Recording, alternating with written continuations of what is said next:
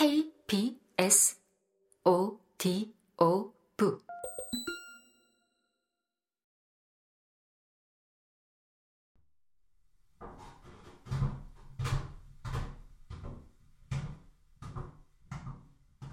주스티나는 계단을 내려갔다. 키가 큰 몸에 묵직한 상복을 걸치고 검은 머리는 가운데 가르마를 타서 정리한 그녀는 장례식에 어울리는 모습이었다. 마치 호리호리한 인형 같았다. 여자라고 하기에는 키가 너무 크고 여성적인 우아함이라고는 눈꽃만큼도 없었다. 공허한 검은 눈, 당뇨병 환자임이 드러나는 그 눈만이 역설적으로 다소 아름답게 보였지만 너무 엄숙하고 진지해서 매력을 찾아볼 수 없었다. 층계참에 다다른 그녀는 자신의 집 맞은편 문 앞에 걸음을 멈추고 귀를 바짝 갖다 댔다. 아무 소리도 들리지 않았다. 그녀는 비웃는 얼굴로 문에서 떨어졌다. 그러고는 막 자기 아파트에 들어가려는데 위층 층계참에서 사람들의 목소리와 문이 열리는 소리가 들려왔다. 그녀는 공연히 문앞 깔개를 매끈히 펴는 척 부산을 떨면서 집 안으로 들어가지 않았다. 위층에서 활기찬 대화 소리가 들려왔다. 걔의 유일한 문제는 일하러 가는 걸 싫어한다는 거예요. 어떤 여자가 화난 목소리로 말했다. 그럴지도 모르지. 그래도 우리가 그 애를 조심스레 대해야 해요. 지금 한창 위험한 나이니까. 이건 남자의 목소리였다. 일이 어떤 식으로 풀릴지는 아무도 모르잖소. 무슨 소리예요? 위험한 나이라니요. 당신은 변하는 법이 없네요, 정말. 열아홉이 위험한 나이예요? 그런 생각을 하는 건 당신뿐일걸요? 주스티나는 깔개를 힘차게 흔드는 척 하면서 자신의 존재를 알리는 편이 나을 것 같았다. 위층의 대화 소리가 뚝 끊기더니 남자가 계단을 내려오면서 말했다. 출근하라고 강요하지 말아요. 조금이라도 변화가 있으면 내 사무실로 연락하고 나중에 봅시다. 그래요. 나중에 봐요, 안셀모. 주스티나는 침착한 미소로 이웃에게 인사했다.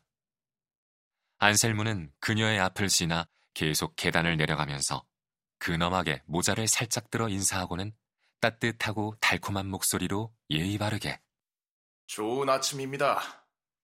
하고 말했다. 하지만 그가 밖으로 나가 출입문을 쾅 닫는 태도에서 엄청난 분노가 느껴졌다.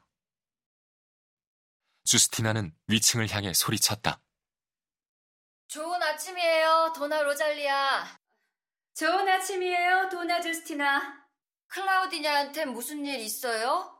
어디 아픈가요? 어떻게 하셨어요? 방금 여기서 깔개를 흔들어 털다가 남편분의 목소리가 얼핏 들려서요. 아, 그 애가 그러는 건 늘 있는 일이에요. 하지만 그 애가 칭얼거리기만 해도 안셀모는 애가 곧 죽는 줄 알거든요. 눈에 넣어도 아프지 않은 딸이니까요. 클라우디냐 제 말로는 머리가 아프다는데 사실은 게으름병이 도진 거죠. 머리가 심하게 아프다면서 곧장 다시 잠들었다니까요. 그래도 단정할 수는 없어요, 도나 로잘리아. 저도 우리 딸을 그렇게 잃었잖아요. 하느님, 그의 영혼을 살피소서. 다들 아무것도 아니라고 했는데 뇌수막염이 우리 딸을 데려갔어요. 그녀는 손수건을 꺼내 큰 소리로 코를 풀고는 말을 이었다. 어린 것이 불쌍해서 고작 8살이었다고요. 내가 어떻게 있겠어요? 그게 2년 전이네요, 도나 로잘리아. 로잘리아도 그 일을 잘 알기 때문에 예의 바르게 눈물을 한 방울 훔쳤다. 자신의 슬픔에 공감하는 이웃의 반응을 보고 신이 난 주스티나는 누구나 아는 그때의 일들을 다시 자세히 늘어놓을 참이었다. 그런데 그때 거친 목소리가 그녀를 방해했다. 주스티나! 주스티나의 창백한 얼굴이 돌처럼 굳었다. 그래도 그녀는 로잘리아와 계속 이야기를 이어갔지만 그 거친 목소리가 점점 크고 폭력적으로 변해갔다. 주스티나! 왜? 그녀가 물었다. 안으로 좀 들어와. 거기 층계참에 서서 계속 떠들 거야. 나처럼 열심히 일하고 나면 수다를 떨 기운도 없을걸. 주스티나는 무심하게 어깨를 으쓱하고는 계속 말을 이었다. 하지만 로잘리아는 이 상황이 당황스러워서 자기도 이만 들어가 봐야겠다고 말했다. 주스티나가 아파트 안으로 들어간 뒤 로잘리아는 살금살금 계단을 몇 개 내려와 열심히 귀를 기울였다. 닫힌 문을 통해 화를 내며 고함치는 소리가 몇 번 들리더니 조용해졌다. 언제나 똑같았다. 남편이 크게 화를 내면서 소리를 지르고 나면 아내가 거의 들리지 않는 소리로 몇 마디 중얼거린다.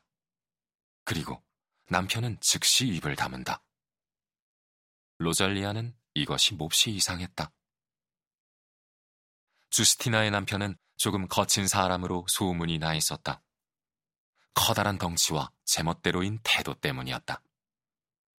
아직 마흔 살이 채 되지 않았는데도 흐물흐물한 얼굴과 부은 눈, 축축하게 늘어진 아랫입술 때문에 더 늙어 보였다. 저렇게 서로 다른 두 사람이 어쩌다 결혼하게 되었는지 누구도 이해하지 못했다. 두 사람이 함께 외출하는 모습을 본 사람도 전혀 없었다. 하지만 생각해보면 저렇게 예쁘지 않은 두 사람 사이에서 어떻게 마틸드처럼 보기만 해도 기분 좋은 딸이 태어났는지 역시 이해할 수 없기는 마찬가지였다. 자연히 실수를 저지른 뒤 나중에 그 실수를 깨닫고는 그것을 바로잡기 위해 아이를 데려가 버린 것 같았다.